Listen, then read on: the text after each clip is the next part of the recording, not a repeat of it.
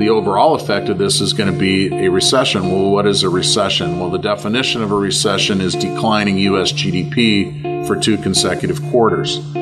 So it's actually a contraction in the U.S. economy, and the thing that would come with that would be unemployment. I'm Jen O'Brien, and welcome to Fact Check with Bill Feehan. Fact Check is your only dependable source of local and state news from a conservative viewpoint. Today, we invite you to consider paying over $4 a gallon at the pump and maybe even 5 before you know it.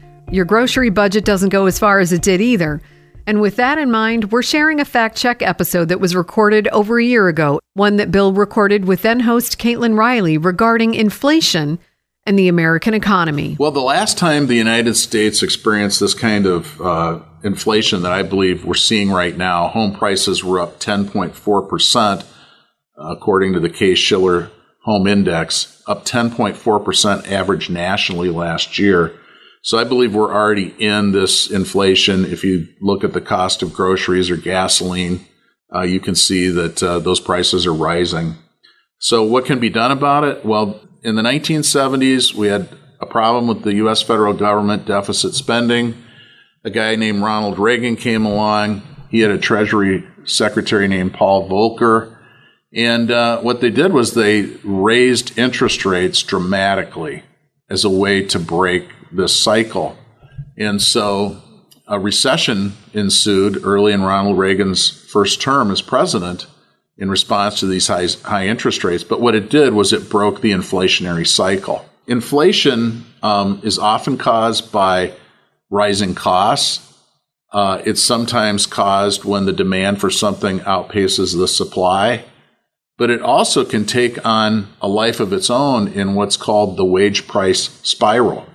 So as people begin to have expectations of, of future inflation, companies sit down, they're making their plans for the year. Inflation was 5% last year, so we're going to budget in a 5% price increase this year because we're expecting 5% inflation. So it may be that uh, the only cure to break inflation is higher interest rates and a recession in the economy. What immediately comes to mind when we think of higher interest rates to stop this cycle? Interest rates on homes were in the mid teens back in the 1970s. So, home ownership, um, and for that matter, buying large ve- purchases like a vehicle, become much more expensive. Uh, so, that would be one of the consequences is that we would see that uh, everything would be a lot more expensive to borrow money for the overall effect of this is going to be a recession. Well, what is a recession? Well, the definition of a recession is declining U.S. GDP for two consecutive quarters. So it's actually a contraction in the U.S. economy, and the thing that would come with that would be unemployment. And we look at this large deficit spending that our federal government is going through right now. What are, what if any, are some of the future consequences that could come from that? Well, other nations have already begun talking about the United States no longer being the world's reserve currency. And a lot of people are going to say, well, world's reserve currency, what does that mean? Well, the United States economy and our dollar have been the basis for the global economy really since after World War II. And so what has been happening is that as we continue to expand our debts, our national debt and the deficit, uh, many of these countries don't like it. So a lot of people know that China was holding about a trillion dollars of what is now probably a $27 trillion national debt. So as we have gone on this path of increasing that debt, their dollars are becoming worth less. That's called the process of monetization. So it's ironic because our Federal Reserve and federal government, by embarking on these policies, they actually make the outstanding uh, debt that we owe worth less. But the, the catch 22 is what happens when interest rates begin to rise. Then our ability to sustain that debt is going to uh, become a big problem. And we may actually get to the point where we would have to default on that debt.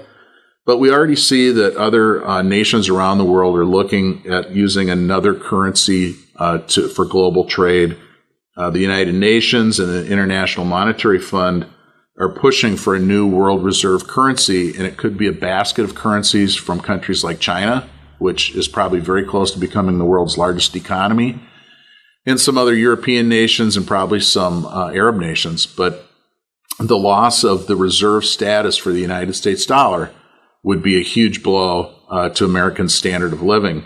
Uh, we benefit to the tune of hundreds of billions of dollars a year because when you make money, it's a profit making enterprise. Um, think about, you know, it used to be a penny. Well, you know, a penny didn't cost a penny to make. And in the same way that a dollar doesn't cost a dollar to make. So the, the looming consequence in the future is that if we would ever lose the reserve status, it would be devastating to the United States, as would a default on our debt. It's going to be a challenge how are we going to manage through this situation? We cannot continue to run up these gigantic deficits. And what would happen if, worst case scenario, we defaulted on that debt?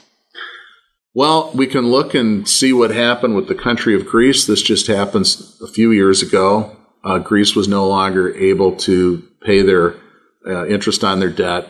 And so they had to be bailed out by other countries. One of the major countries that bailed them out uh, was Germany.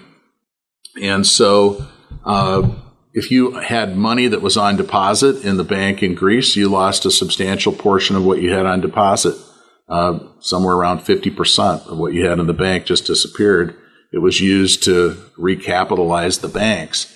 And then, you know, there were demands made by all these countries like Germany as to what kind of budget the Greek government uh, could run it impacted their national retirement system, which is kind of like our Social Security.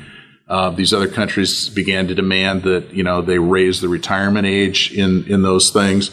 So basically, um, the debt collector came and forced them to have a budget and to live within their budget.